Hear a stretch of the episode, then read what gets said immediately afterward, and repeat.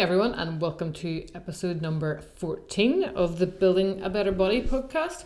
Hope I find you well, happy, and healthy. And not much new with me at the moment, no real banter, as I say, for you. And I refuse to talk about the weather because that's just dull small talk. Alrighty, so let's launch in.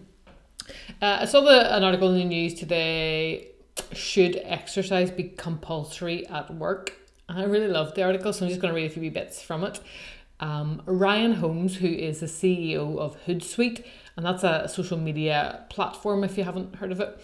And he says, quote, exercise in the office isn't a new idea, but it's such a clear win-win in terms of health, morale, and productivity. His company has a gym and exercise before, during, and after work is encouraged. So you have yoga classes that are packed before work and at lunch and after work. Uh, in the gym, volunteers from the company lead sweaty boot camps and cross training classes.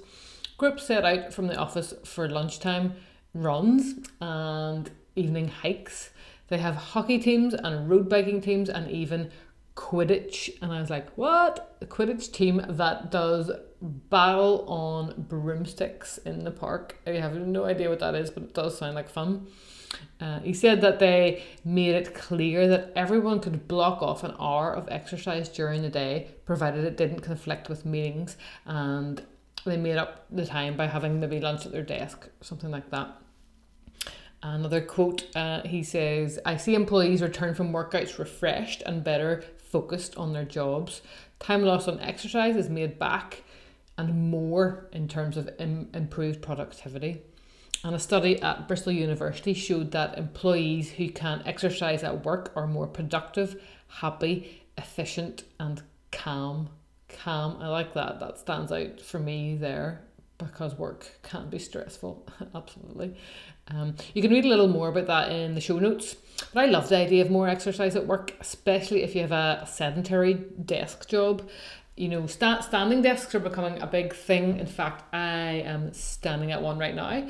Not, you know, that standing is is good either if you're doing it all day, but it does encourage you to move around a lot. In fact, as I'm talking to you, I'm kind of moving from one foot to another.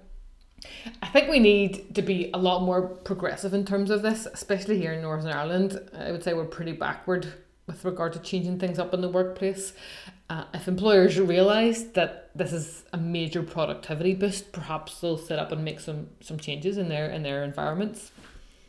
So that is what is in news today. Now moving on to the topic of the week. I mentioned a little bit about this before in pre- in a previous podcast, but I am going to talk about fasting or, or intermittent fasting, if you like. Um, there was a study carried out back in the early 70s. A 27 year old man from Scotland who weighed in at 207 kilograms or 32 and a half stone. Uh, he actually fasted for 382 days. Isn't that crazy? Um, just he just had water and vitamin supplements. Uh, he's even in the Guinness Book of World Records uh, for having the longest fast. He was mainly treated in hospital at first, but was allowed home for a greater part of the time, regularly attending as an outpatient for checkups. He reached his target weight of 12.8 stone and continued to maintain the majority of the weight loss, gaining back just one stone over the next five years.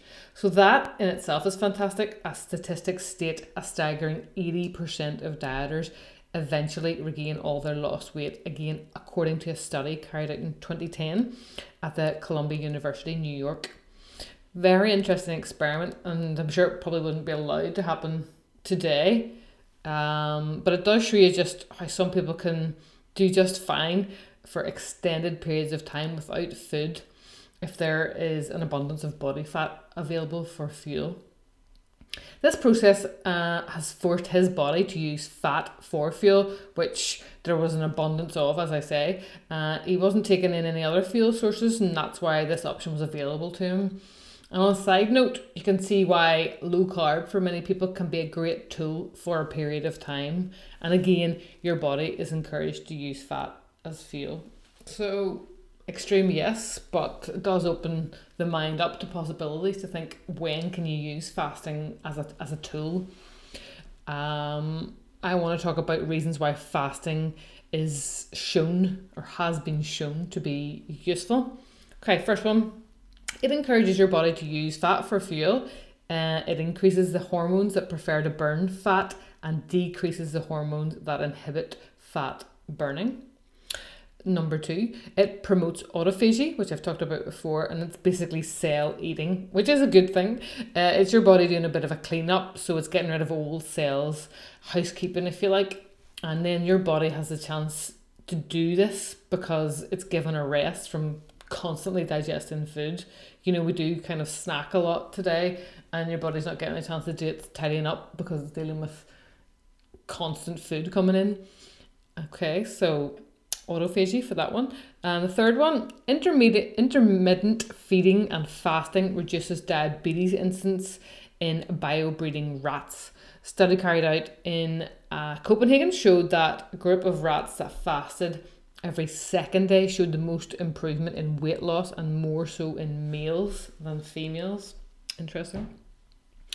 Uh, number four, the International Journal of Health Sciences has, has a report on PubMed stating, and I quote, intermittent fasting, which individuals fast on consecutive or, or alternative days, has been reported to facilitate weight loss, preventing the progression of type 2 diabetes and cons- consequently improve cardiovascular risk. Moreover, extensive evidence suggests that imposing fasting periods upon experimental lab- laboratory animals increases longevity, improves health, and reduces disease, including such as diverse morbidities with cancer, neurological disorders, and disorders of circadian rhythm. Quite the mouth- mouthful that. I can't even say mouthful. uh, yeah, so those are a couple of reasons why fasting can be used as a good tool. Um, but when is it maybe not a good idea to try it? Obviously, if you're pregnant, this is perhaps not the time to be experimenting. Baby comes first and it needs all of the food. So, yes, I would not be experimenting at that time.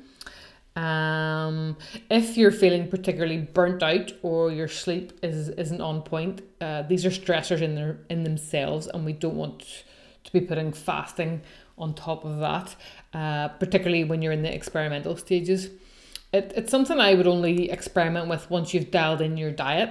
Of course, uh, if you're a sugar burner, you're gonna find it very tough to do something like this. When we can train our body to use both fuel types, fat and glucose interchangeably, you know, efficient intermittent fasting can be a great tool. Fasting, it's nothing new, you know, it's been around for years, uh, and especially in religious countries like Ramadan and things like that there. Um, but here in the UK, we tend to sit sit down and have at least three meals a day, not counting all the snacking in between, because that's what we're supposed to in brackets do. Uh, heaven forbid if we if we miss a meal. But you know what? If you miss a meal, you're probably going to be okay, and in many cases, a little better off by the looks of it. Um, I mean, for instance, this morning I went to the gym to do a bit of a, a back workout, and that included some pretty heavy deadlifts. And I did all this on some coffee and a little bit of what's called brain octane. Yeah, that's a little bit of a hack that I'm using at the minute. Um, and it's basically the pure energy part of coconut oil, and I'll put a link to this in the show notes. Uh, so during my workout, I had no weakness or sense of fatigue or problems uh, energy wise. You know, it was absolutely no bother to me. Um, but this comes with a lot of practice and really becoming in tune with how I feel. Of course, after the gym, I chow down on plenty of food, but it does come down to the fact that if if you aren't hungry, don't feel like you have to eat. You know, just because your mother told you to. when when you're eating from the real food palette, eating when hunger naturally occurs becomes much easier. I know it's super easy to get caught up in mindless eating, especially with hyper palatable foods like crisps or, or jelly sweeties. Uh, you know, our brain is wired to go crazy on these. That's why advertisers love it.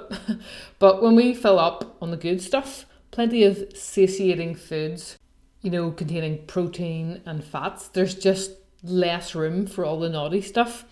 So to sum up, you know, if you're training six days a week and are, and are you know, really going hard at the gym, maybe that's not the time to fast. And as I say, if you're in any sort of state of stress, not the time to fast. Uh, if you're pregnant, nope, not the time to fast. Um, but if you're feeling good, it's worth giving it maybe a, an intermittent try. So as I say, something like um, not having breakfast straight away, you know, seven o'clock in the morning, you can wait a couple hours until you actually feel hungry. There's also some more sort of science out there showing that women don't do as well as men, and that'll probably come down to the sensitivity of our hormones and things like that. So that's why again you gotta really listen to your body and, and see is this right for me? And don't I wouldn't use it as a weight loss tool. That's not what it's about. It's about giving your body a chance to do a bit of tidying up because you feel like it's gonna be okay on the day to do that. So it's not kind of planning it, it's just thinking, yep, this is I'm gonna be okay with this today because I'm eating a whole food foods diet.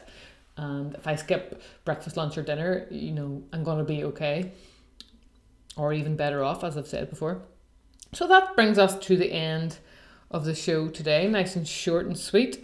Uh, I like that. It was enjoyable. So, listener questions, please do send them along to Karen at goodcleanchow.com.